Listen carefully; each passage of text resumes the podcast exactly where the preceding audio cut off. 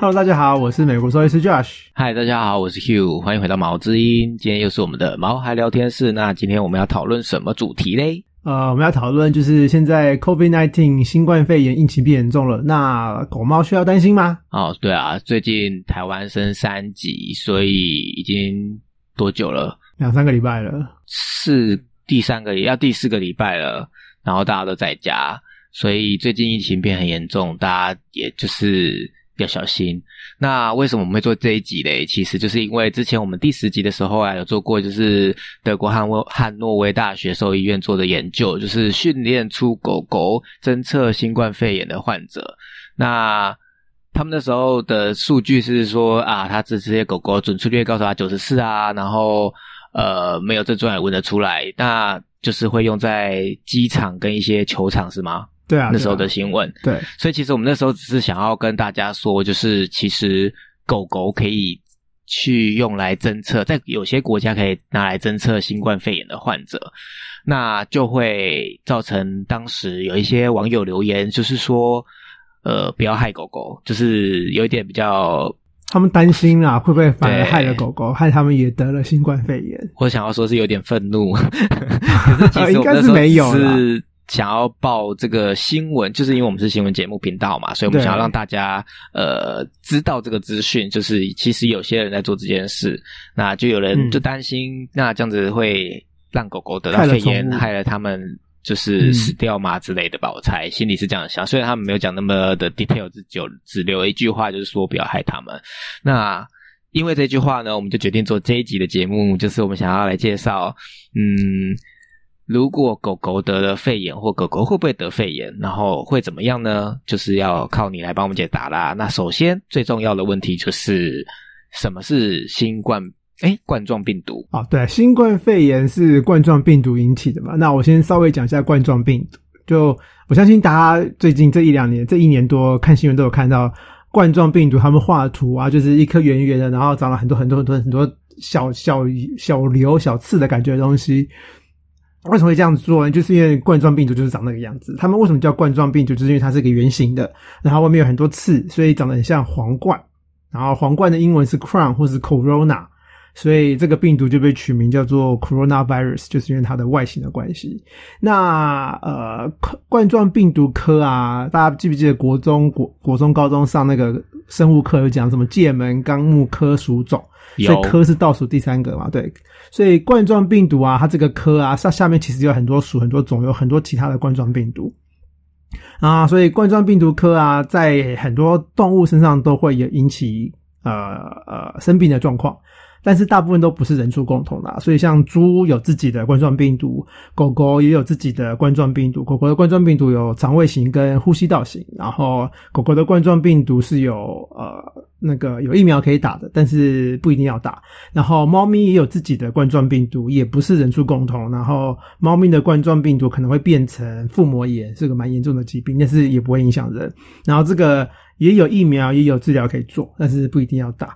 然后人自己的也有好几个，我们的普通感冒也有可能是冠状病毒引起的。然后比较严重的，像是中东呼吸症候群，那个当初是骆驼感染给我们的，那个会造成严重的呼吸症状。然后二零零八零九，哎，还是二零零四年的 SARS，那个非典型肺。哦哦，二零零四年，我忘记了。二零零四年的 SARS 的非典型肺炎，那时候是果子狸传给我们的，那个也是冠状病毒。对，所以这两个是其实是呃人畜共同传给我们，然后变成在我们人群中互相大肆传染。对，但是我刚刚讲这一堆什么猪的啦、狗的啦、猫的啦，还有人的那些什么普通感冒、中东的跟 SARS 都跟 COVID nineteen 跟新冠肺炎没有关系。现在我要举手。请说。所以你介绍冠状病毒，只有介绍它是圆形刺刺的，像皇冠。但是什么到底什么是冠状病毒？我意思是说，就是它是病毒有很多种，其中一种叫冠状，是这个意思吗？对啊，病毒有非常非常多，千千万万种。然后你刚刚讲的这些疾病，不管是人或宠物或动物，都是有。冠状病毒，对，这冠状病毒在猪身上会引起什么样、样什么样的疾病，然后在狗身上会引起什么样、什么样的疾病？就是这个科下面有很多不同的冠状病毒。那听起来很像这些的症状都很像感冒，是不是啊？都类似？没有没有没有哦，没有没有没有没有没有不一样，有的是呼吸症状，有的是肠胃症状。哦，所以也有可能是肠胃。对，像猫跟对猫跟狗的比较大宗的冠状病毒都是比较偏肠胃型的。嗯，对，猪的其实也是肠胃型的啦。对，哦，但是人呢都是偏呃呼吸症状跟感冒型的症状比较多。所以来一点点胃教，就是所以呃。冠状病毒会造成这些症状，都是因为它去攻击你的什么吗？是这样子吗？攻击你的呼吸道气管，就是呼上呼吸道就是攻击你上呼吸道，下呼吸道就是攻击你下呼吸道。哦，所以才会有肺炎的状况，因为它就是攻击你的肺。冠状病毒就是攻击肺，所以出现肺炎，然后你的肺就会产生 scar tissue，就是会那个结痂。嗯。对啊，所以你在那个 X 光上面看，就可能会有斑斑点点的，就是因为你肺结痂了，让你的呼吸功能未来就可能会受损。所以每一种病毒，它其实会攻击不同的物种，或者是它有某一些状态，然后去攻击不一样的地方。对啊，对啊，对啊。然后会不会人传人都不一定。对，每一个病毒都不一样。然后，哦，所以那现在这个冠状二呃 COVID nineteen 它只攻击肺脏人的肺，是这意思吗？对他只攻击人，我们这样讲如果错是会被骂死，就是 没有错啊，是对的，是对的，我讲的是对的，哦，因为你你就是从一个就是不知道不了解，所以来问我啊，我有就稍微做一下功课，所以我好好好好，就是我很怕害怕，我就是以偏概全，对对对，不会没有，所以就是，但是他目前是人传人，然后但是也是可能。啊，我知道。再来，我就要问你啦。那所以，COVID nineteen 它的起源是什么？COVID nineteen 的起源，对你问的很好，重点问还不知道。重要呃，不完全知道。我们知道，我我先讲已知好了。呃，现在这个 COVID nineteen 啊，新冠肺炎啊，我们知道它跟呃 TB 蝠属里面的什么是 TB 蝠，就是一个一种蝙蝠。这个蝙蝠的鼻子长得很像马蹄，所以它叫做 TB 蝠 （Horseshoe Bat）。啊，它跟 Horseshoe bats 这个属里面的蝙蝠一样，是剑门纲目科属种嘛，所以它是 TB 蝠属。然后这个这个这个属里面还有其他很多其他的 TB 蝠。然后这一系列的 TB 蝠啊，这个 TB 蝠里面，哇，我要举手！你刚刚讲的好像 TB 蝠好像在讲英文哦，可它不是，它这是它叫做马蹄上的鼻子的蝠，蝙蝠的一种属。对，就是它的鼻，帮大家。分字一下，对，因为他的鼻子长得像马蹄，所以他叫蹄鼻蝠。因为每个都二声，所以讲讲好像讲英文哦。对，好，那讲马蹄鼻子的蝙蝠。好，那讲马蹄鼻子的蝙蝠，它身上也有冠状病毒。那我们现在呃，大肆传染的 COVID-19 啊，跟这个马蹄鼻子的蝙蝠身上的冠状病毒非常非常的像。但是，所以这个蝙这个我们的这个病毒可能是这个蝙蝠来的。但是我们不知道的是，他们是怎么到人身上的途径是什么？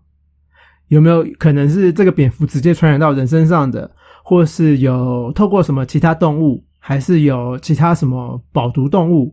所以中间可能跳了其他种好多种不同动物，最后才跳到人身上来，我们都不知道，这些都是未知。那最近新闻也报了很大，就是有人在怀疑，可能是实验室不小不小心外泄。但是这也是有可能是政治性的言论，就对，但也不确定。对对，所以我们没有要介入政治性问题，所以我们就只是想要告诉大家说，我们已知的是这个病毒长得很像马蹄鼻子蝙蝠里面的 冠状病毒，但是怎么？我觉得这样很好用，但是我们不知道的是它怎么从那个蝙蝠身上跑到人身上来的。但是但是但是你刚刚有讲要一个。重点就是，虽然你说它是已知，可是其实也不确定它就是那个来源，对不对？对，不确定。我们只知道它跟它很像，只是说它很像而已，但是不一定就是从那边来的。对，没错。或者是不一定就是从那边传的。对，但是像来源其实已经不重要，因为现在疫情的状况就是人传人，所以这么严重。世界动物卫生组织啊就有说啊，其实目前并没有证据显示，呃，被人类传染的动物啊会大量的散播新冠病毒 （COVID-19）。也就是说，宠物啊、狗啊、猫啊是不会传染 COVID-19 给我们的。但是你刚刚讲的那句话是动物，也就是说，其实说它的泛指就是大致上所有的动物都不会。但我们这边今天要介绍是狗猫，所以我们特别有在说，也代表就是狗猫其实不会传染给我们，是这个意思，对不对？对，没错没错。然后目前只有水貂有传染人的记录，但是非常非常非常的少。哦，那现在有一个问题是什么是世界动物卫生组织？它是跟什么卫生组织一样厉害的地方吗？你说跟人的吗？对，呃，就是好，我先讲一下什么是谁是他们是谁好了。呃，世界动物卫生组织啊的英文是 World Organization for Animal Health。然后它的以前的英文叫做 Office International des 呃 Epizootics，这应该不是英文了。然后缩写是 OIE，所以现在的缩写就是维持 OIE。虽然说它的英文是 World Organization for Animal Health。然后这个组织啊，这个 OIE 啊，它是一个让各国有一个平台可以沟通关于动物疾病的资讯的。他们专门啊，OIE 专门是在收集啊，还有分析动物医学的知识，然后他们提供一些专业的知识啊，然后推动国际团结啊，才能控制动物疾病。然后他们也呃制定法规、卫生法规跟动物产品的呃贸易上面的一些规定。然后所以要是有什么新兴的动物疾病啦，有新兴的人畜共通疾病啦，或是在哪里有发生法定的人畜共通疾病啊，都要通报给他们。然后所以他们才能在全世界做控管。像什么西尼罗病毒症啦、狂犬症啦，之前台湾也有发生过的口蹄疫啦、禽流感啦，呃，还有日本脑炎呐，我们要是有发生，也要跟他们汇报。呃，台湾也是会员国，对，然后他们呃是一个很好的平台，动物兽医啊，还有呃动物相关的医学知识啊，通通是从他们那边来的。所以他们的权威性是跟世界卫生组织是一样的嘛？就是我们现在在就是控制新冠肺炎疫情的一个世界上主要的一个组织，对，就是 WHO 是控制人的部分，然后 OIE 是控制动物的部分，然后是等同效力的。对对对对对，因为他们两个呃，我不知道有没有到对等啊，可是我就我的感觉，我讲一些私信的东西，就是我觉得 WHO 就是人的卫生组织比较。政治化，嗯，所以它比较受政治影响。可是 OIE 我自己的觉得是比较政治中立的，因为它没有利益啊。对啊，没有利益。然后不讨论政治的，说好不讨论政治。对，好，不要讨论政治。就是 OIE 是权威，它是各国的一个平台，用来分享跟做一些卫生相关的管理的。哦，所以主要着重是动物卫生，很可信度很高。就是如果他们这样讲，就应该就是这样子喽。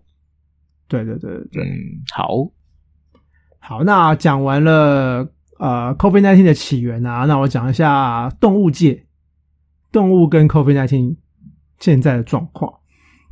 呃，现在啊，有非常非常非常少数的动物可以在自然的情况下，或者在实验室的状况下感染呃新冠肺炎。你的意思是说，也有人在做这个实验，就是动物会不会受感染，或者是动物会不会感染给人吗？不只是自然发生的，也有人在做实验，就对了。对对对对了解。因为其实疫苗也是这样来的，会做过，会经过动物试验。哦，对吼，都忘记这个东西了。对啊，对啊，所以一定要让动物感染，我们才能去研发疫苗。好，那好，离开实验室，我们回到宠物。宠物分猫跟狗，呃，猫是会自然感染的，但是案例很少，然后也很难。全世界啊，截至到今年二零二一年二月啊，总共只有一百一十五例猫感染新冠肺炎的案例，然后呃，但是症状都不严重。然后在狗狗身上啊，呃，它只是非常非常非常非常难出现自然感染，所以它是很难自然感染的。然后全世界到呃今年二月也只有八十一例而已，少猫咪三十几例。嗯，到。今年二月大概是一年的期间，大概猫就是一百一十五，狗就是八十一，就是其实就是几率非常低的意思。对对对对对。然后病毒其实很难在狗狗身上在它体内复制。那农场动物，农场动物只有水貂跟貂会自然感染。那水貂就是 mink，水貂跟貂是不一样的，哦不太一样。水貂是农场动物，它们是用来做皮毛的。哦，所以貂皮大衣的貂就是水貂。好，对，然后貂就是雪貂啦 f e r r e t 就是宠物，然后好像也可以做，也它也是农场动物的一种啦。然后呃，我先讲雪貂，雪貂全世界只有一只，截至今年二月只有一只有感染新状新冠肺炎。嗯，那养貂场的水貂就是 Mix，呃，全世界截至二年今截至今年二月，有四百一十九座养貂场有爆发新冠肺炎，所以他们是会自然感染的，然后还蛮严重的。好，然后我等一下会就呃水貂来单独讨论。了解。那农场动物只有水貂跟貂会自然感染嘛？那呃，在实验室的状态下，农场动物里面猪跟牛感染的状况非常非常低，所以就算在实验室的状况下，它们也很难感染。然后鸡是完全不会感染的。那野生动物呢？我相信大家都看到野生动物有有有被感染的状况的新闻。那呃，全世界只有大型猫科动物跟大猩猩有自然感染的记录。啊，大型猫科动物是二十七只，然后大猩猩是三只，所以加起来总共三十只有呃感染新冠肺炎的状况。然后这个也是截至今年二月，然后没有其他野生动物，嗯，也是非常少诶，对，也是非常非常非常少的。然后绝大部分的动物自然感染症状都很轻微，轻微到没什么症状，很少数很少数很少数有严重状况的。那既然动物跟人没什么关系，他们也不会回传染那个 COVID-19 给我们，那为什么需要担心呢？因为饱读啊，我上课我都有在听，哦，好专心，对对，没错，就是我们会担心他们也变成饱读动物。我们要了解现在的表读动物是谁？真的是只有马蹄的鼻子的蝙蝠吗？还是还有其他动物？好，而且猫，我要打断你。虽然我在听课，但是听众不一定有。你再说一次，什么叫做饱读动物嘞？因为他们有可能没有听前面的集数。好，饱读动物就是呃，这个疾病可以生活在这个动物里面，然后它不会发病，但它会传染这个病给其他人。像是呃，之前我们讲过的狂犬病，在呃幼獾身上，他们不会发病，可是幼獾。会带源狂犬病，那鼬獾就是呃保毒动物，嗯，然后它去咬其他人，其他人就会得狂犬病。对，就是某些动物它可以存留那些毒呃病毒在体内，但是它不一定会呃有症状发病，可是但是它会传染给其他的物种。对对对，这就是非常需要注意的地方。对，这就是保毒动物。好，那你可以继续了。好，那猫会自然感染，那它们未来会不会变成保毒动物呢？不知道，然后而且现在他们没有感染人的记录，但是未来会不会呢？然后所以呃，去监控这些动物族群会会自然感染动物族群其实很重要。然后我们要了解哪些动物会在实验室的状况下感染也很重要。就是我们刚刚讲的，我们要做那些疫苗啊，要做治疗药物啊，其实都要经过呃实验室动物的这个环节，才能确保人用是安全的。嗯，而且而且啊，我们还会担心，就是假如它感染新的动物。会不会出现变化、出现变种？那毒性就会改变，那疫苗可能就会没有没有效。嗯，这是最恐怖的。像我们之前发生的英国变种啊，跟印度变种啊，这两个变种都是在人体里面发生的，就是它在人体里面去产生的变化，然后再去传染给别人，就变成所谓的变种病毒。对对对对对对对对对，好像 B 叉叉叉叉 B 叉叉叉叉，对。哦，好烦哦。但是目前的那个疫苗啊，是对这两个变种有效的。然后我要跟啊，我要更新你最新的资讯，因为现在呢，不想要污名化那些呃回报这些变种病毒的国家呢，所以他们现在叫做阿尔法、贝塔，已经不叫是啊国家命名了。哦，对，好像英国叫阿尔法，然后印度叫贝塔病。贝塔。对对对对，哦，好，好，好，所以阿尔法变种跟贝塔变种都是在人体里面发生的，都还没有，还都这些大肆传播都还不是从动物里面变种出来的。嗯，好，那呃，而且我们还会担心的就是，假如有稀少的那种保育类动物感染，那会不会造成它们大量死亡？那这种动物就会绝种了。所以我们其实是担会担心这些保育动物的，对吧？像大犀牛全世界研究这个有很多的那个效益，除了保护人类，也可以保护动物的意思。对啊，所以这一切一切的东西都是 OIE 在做啊，世界动物卫生组织他们在负责做这些事情。了解。对，好，那我们先来讲一下养貂场的状况，好，因为养貂场状况比较特别。呃，水貂像我刚刚讲的，水貂的感受性很高，就是它的感染性很高了，它们很容易感染新冠肺炎 （COVID-19）。然后，COVID-19 感染水貂之后啊，其实有出现过变种，水貂变种，但是它是针对水貂的变异，还好不是针对人。哇塞，那个病毒还就是物竞天择诶，它跑到水貂身上，它还要专门否水貂再制造出一个变种，然后可以感染水貂。对，是这个意思。对对对对对，而且水貂呃也有把 COVID nineteen 回传给人类的记录。然后如果啊，如果啊，要是水貂呃把它自己变异的病毒啊在人群中传播的话，就很恐怖啦。它可能会影响治疗啊，影响疫苗的效力。而且最恐怖的是，最恐怖的是水貂变异病毒啊，它变异的地方啊，刚好就是呃疫苗攻击的地方。所以要是水貂变异病毒啊在人群中大肆传播的话，那我们现在打的疫苗通通都没有用了。所以这个其实，因为你既然看得到这资料，代表其实有被拦阻下来的意思吗？对，没错，没错，被拦阻下来。就是我先讲丹麦好了，因为丹麦是全世界最大的水貂出产国。嗯，全世界啊有四十 percent 的貂毛是来自于丹麦的，然后他们每年的产额啊是六亿美金，大概一一百六十亿新台币。是，然后他们的水貂主要是出产到中国、香港、日本跟韩国，都是亚洲啊，对，都是亚洲貂皮大衣。对，因为冷吧，可能要貂皮。然后全丹麦啊有一千多家养貂厂。然后全欧洲也只有四千多家而已哦，所以有四分之一的养貂厂在丹麦。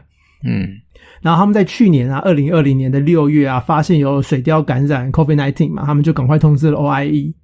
然后他们陆后来啊，陆陆续续侦测到呃很多养貂场有感染，然后越来越多，然后还有侦测到变异病毒，然后有些已经感染人了。对，所以他们一开始是只有扑杀那些有感染的养貂场。然后就只是扑杀那些有感染的而已。然后到去年的十一月啊，二零二零年啊十一月，他们决定要扑杀丹麦国内所有养貂场的水貂，有一千七百万只水貂就昨去年被被被扑杀光了。然后到二零二一年年底之前啊，都是不准养水貂的。哇，所以今年就是担心他们的水貂，这些国家都没有貂皮大衣穿诶。对啊，都没有新的。没错，我下的结论很无聊，你可以继续。是没错啊，这影响他们的国家国那个国内生产啊，对啊，六六亿美金，哇塞，很多哎。然后其实不止丹麦啊，在西班牙、瑞典啊、意大利啊、跟美国啊，他们的养貂场啊也都有呃感染 COVID-19 的记录。那现在啊，英国跟奥地利啊已经禁止养貂了，然后德国、比利时、法国跟挪威也在慢慢禁止中。他们这样禁止养貂是只是因为怕就是貂。貂水貂的那个变种病毒感染人，还是就是以后都不会再让他们养。其实还有一部分是因为是那个人道考量啦，然后可能就顺便就禁止吧。像我知道英国跟奥地利早就已经禁止了，然后德国、比利时、法国跟挪威可能刚好是趁现在这个呃水貂传播的状况，就顺便一起把它禁止掉，一举两得的意思。对啊，对啊，对啊，就其实主要是因为环保，就是不提倡的大家穿貂皮大衣吧，我猜。然后可是因为借此机会又可以有更名正言顺的去禁止这些事情，因为毕竟那都是产业，然后你要让那个业者无法生存，就必须要一点强力的理由吧，我想。对啊，我觉得可能啊，多多少少在。所以其实是不是因为你刚刚说，除了就是这个貂皮大衣的水貂之外，宠物的雪貂也有可能会感染？也有可能，可是全世界只有一个例子而已。哦，那是不是其实现在大家最好不要养这个嘛？没有啦，不水貂不会有人养水貂啊，水貂不是宠物啊。我说雪貂没有啊，雪貂可以养啊，为什么不能养？哦，就是我说减少那个几率发生啊。没有啊。哦，只是就是它曾经，你担心太多喽。它只是曾经有就对了。对啊，就猫还比较多，猫有八十一只，狗猫有一百一十多只，然后狗有八十几只，然后貂雪貂只有一只而已。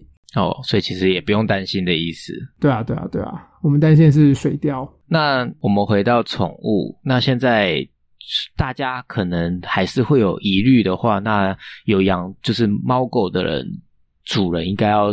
做些什么预防吗？或者是要注意什么事情呢？嗯，就是好，先重复刚刚讲过的话，就是猫狗不会传染 COVID-19 给人，所以千万不要乱弃养。所以这个就是我们的标题嘛，因为你很重要，讲三次。对啊，很重要，讲三次。猫狗不会传染 COVID-19 给人，我又再讲了一次。对，大家要注意哦。对，然后猫跟雪貂虽然会在自然情况下感染 COVID-19，但是数量非常非常非常少。然后他们感染 COVID-19，但是也不会传染给人，也没有这个记录。然后狗狗自然感染的几率非常非常低。所以要是主人确诊啊，或者是被框列啦，在自我隔离的话呢，怎么办呢？那其实宠物也是不准外出的，假如你有同住的亲友啊，你可以请呃你的亲朋好友、你的那个室友帮你们照顾他们。然后这些宠物也是要隔离的，也要隔离观察。那假如你家没有其他人的话，没有人可以帮你照顾的话，那你可以联络你住的地方的动物防疫机关，像什么动保处啦什么之类的，他们会帮忙安排隔离啊跟治疗的地方。所以，宠物如果它被的主人确诊，然后框列自我隔离的话，宠物其实也是需要被隔离的。对啊，虽然它研究上不会传染人类，可是还是要预防它有这样的几率发生的意思吗？对，哦，那这样子他们送去那些地方，就是动物的防疫机关，他们会被除了被隔离，他们会被筛检吗？就是他们要是你在家里出现状况嘛，然后呃。兽医师会去检查，然后兽医师检查，要是觉得他们真的有可能是感染新冠肺炎的话，那他们也是会采样，然后会送检体到农委会的。然后他们检体是送到是是人的检体就对了。对啊，对啊，对，就不会送到人检体的送的地方就对了。当然不是啊，当然不是，因为检验方法不一样啊。然后他们是送到那个家畜卫生试验所，了解，试验所会去测检测他们是不是真的有感染新冠肺炎。就是其实我们现在还是有在做这个数据，就是有可能啊，就我不确定你知不知道，就是听起来像是呃，虽然它不会传人，可是有在做这样的数据的统计，就是有在做还是会筛检啊，了解。所以要是你被框列嘛，然后宠物在家里它有出现症状的话，要赶快打电话，或是用 A P P，或是用通讯软体联络你们常去的兽医师来请他咨询。那什么样的症状需要注意呢？那一样是上呼吸道啊，就突然他，假如他发烧啦，假如他呃流鼻涕啦、咳嗽啦，或是眼睛一直有流东西出来，一直有眼泪的话，或是呃嗜睡啊、想睡觉啊，然后没有什么活力啦、食欲变少啦，通常都是这样子的状况。会怀疑它，所以狗跟猫都是一样的，都是要注意这些状况。就注意，主要是上呼吸道跟整体可能食欲不好，跟精神不好。那我也要提问一个无聊小问题，有可能事主知道，但我不知道，就是宠物也可以量体温哦？可以啊？怎么量？用人类的耳温枪吗？无法，毛太多，宠物只能量肛温哦。哦，所以一般饲主家里会有这种东西吗？通常，嗯，我也不知道哎，就是可能需要准备一下。如果你怕你家的宠物对有问题的话，可以准备这个东西。对，千万不要用水银的哦，因为你是要插在肛门里面哦，断了就糟糕了。对，会断了就糟糕了。然后你可以买一些肛温套。就可以，就是你知道卫生一点。我不知道啊，你是喂教，你还说什么？你知道？事主如果不知道，你当然要讲。是的，是好，你可以准备一些肛温套，就是那个，因为它是要塞进肛门里面的。我要我要先打断你，不要以为每个人都是兽医，好不好？什么你知道的，谁知道？哦哦。对啊，所以他们除了要准备量肛呃宠物的肛温的器具以外，不能用人类的以外，然后还要特别帮他准备一个肛温套。那你说作用是什么呢？就是你把你的那个温度那个温度计放在那肛温套里面，再再再再插进肛门里面。哦，所以就是有可能，哎，他们是很好买的吗？会在一般宠物店就有的吗？应该是有吧。哦，对啊，就是如果真的很在意你家的宠物有没有感染。可以买这个症状的话，其实可以就是做这些预防的设备采购这样子。对，啊，跟温套是抛弃式的哦，不要重复使用哦。就跟那个耳温枪的那个套子一样啊，也是有那种抛弃式的耳温枪的套子，对，意思是一样的。好，然后呃，就动物保定会比较难一点啊，所以可能要请一个人帮你抱狗、抱猫，然后一个人量体温，要不然会挣扎。我觉得。大家听完应该就是会带去宠物医院比较快。可是你被框，他被框裂，或是被你是确诊，就是家人啊。对了，家人可以带他来。建议啦，就是还是用视讯或者通讯软体先问一下你兽医师，因为也要保护一下兽医嘛，对不对？对啊，对啊，对啊，对啊，对啊，没错。好，那除此之外还有什么要特别注意的吗？哦，有，就是一定要保持好的卫生习惯，卫生状况，卫生习惯一定要做好。就是假如主人确诊啊，主人框裂的话，一定要避免亲密接触。啊，人家的宠物，然后一般人啊，就是不管你有没有确诊啊，不管还是你只是待在家里，就是接触过宠物之后啊，还是要用肥皂洗手。对，然后呃，不管你有没有确诊，原本就有的原本就有的概念吧，就是如果你去一些什么宠物园区啊、动物园啊，会经接接触到动物的时候，本来就是需要洗手吧。我记得，对对对对，这是不认识的动物嘛？那家里的动物就是，假如你呃摸完家里的宠物啊，跟家里宠物玩玩啊，然后你要去煮饭，那你一定要洗完双手再去煮饭。对，然后摸完宠物啊，也不要就是叫舔手什么之类的。然后啊，不管你有没有确诊啊，或是框裂啊，也不要恐慌。然后也不要遗弃动物，千万千万不要遗弃动物，很糟糕诶。对啊，对啊，就之前就有先，就是之前我不知道在哪里有看到，就是有人担心宠物也会感染 COVID nineteen，会带 COVID nineteen 回家，他们就不想养宠物了。所以这是错误的观念的。就是现在这个时间啊，还是要遛狗哦，因为遛狗是狗狗正常的生活行为，所以大家虽然被关在家里，但是出去遛狗是 OK 的，但遛一下下就好了，让他们可以大便小便。诶，那。这样子之前像是有些国家封城，他们就不能遛狗，这样狗狗会不会生病啊？就无法维持。可是那些国家要是有前院后院的话，狗狗可以在院子里上厕所啊。台湾最好不要就是封城就对了，因为我们没有前院后院呢。对啊，呃，都市啦，就是市区。对，现在状况是还是可以出去遛狗啊。嗯嗯嗯。对啊，所以还是还是要带他们出去。然后遛狗的时候，狗需要戴口罩吗？哦，不要，千万不要帮他们戴口罩，不需要。No no no no！对对对，我先提问：狗或者猫，他们有口罩吗？我有看到有人帮狗猫戴口罩，哎，而且应该就是他们的 size，所以应该是有人在卖。但是千万不要帮他戴。请提出你的专业建议，是不行的，是吗？不行啊，对啊，因为狗狗出去，他们呃要到处闻啊，他们要呃到处去嗅嗅嗅嗅嗅，是他们的正常的行为。你不让他们闻，对他们来讲很重要。对啊，鼻子他们来讲很重要，所以让他们闻是他们的正常的行为表现。对，而且。他们不会从稳的状况下就获得呃那个 COVID nineteen 动物就是宠猫呢，呃一百多只狗狗跟八十哎一百多只猫咪跟八十几只狗狗都是近距离的接触已确诊的饲主才感染的哦，直接透过那个实体的活体的病毒的意思，对啊，他们就直接跟那些主人有亲密接触，所以才感染的。所以你只是带它出去遛狗啊是没有危险的，对，所以不需要戴口罩。而且，要是你帮短吻狗啊，短吻狗它本来就已经呼吸有障碍了，你再帮它戴口罩，那更会有问题。嗯，我另外想到一个可能，应该不是说可能性，另外想到一个就是，呃，不能帮狗狗戴口罩的原因，这是不专业的建议，但是我自己想到了，就是我好像最近有看到新闻，就是人类好像也不建议，就是运动的时候戴口罩，你血氧会不够吧？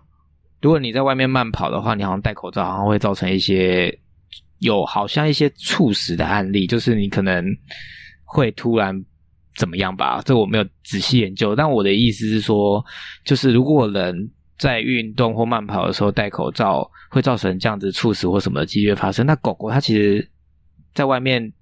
遛狗的时候，它的活动力是很大的，所以也有可能会造成它呼吸不够或什么之类的，我猜会缺氧啊，氧气、血氧浓度会变低。其实是不需要帮对宠物戴口罩的。对，了解。那最后我们就再来做一个结论嘛，就是。再讲最后一遍，猫跟狗是不会传染 COVID-19 给人的，至少到目前为止的研究或者是发现都是这样子。对，那你还有什么要特别想讲的吗？然后病毒啊是几乎不会感染狗的，然后也不会在狗狗身上复制的，所以大家真的不要担心宠物。狗是完全不用，几乎不需要担心的。对，在目前现阶段的研究跟发现上，对，那你们了解了吗？不要再。误会我们了。对，那今天的节目就到这边啦。如果喜欢我们的节目，记得订阅毛知音，在你收听的平台留下评价及留言。如果有任何问题，也欢迎到我们的粉丝专业或者是 IG 搜寻毛知音留言，我们会挑选适合的话题，在之后的 Q&A 时间为大家解说喽。那我们就下次见喽，拜拜，拜拜。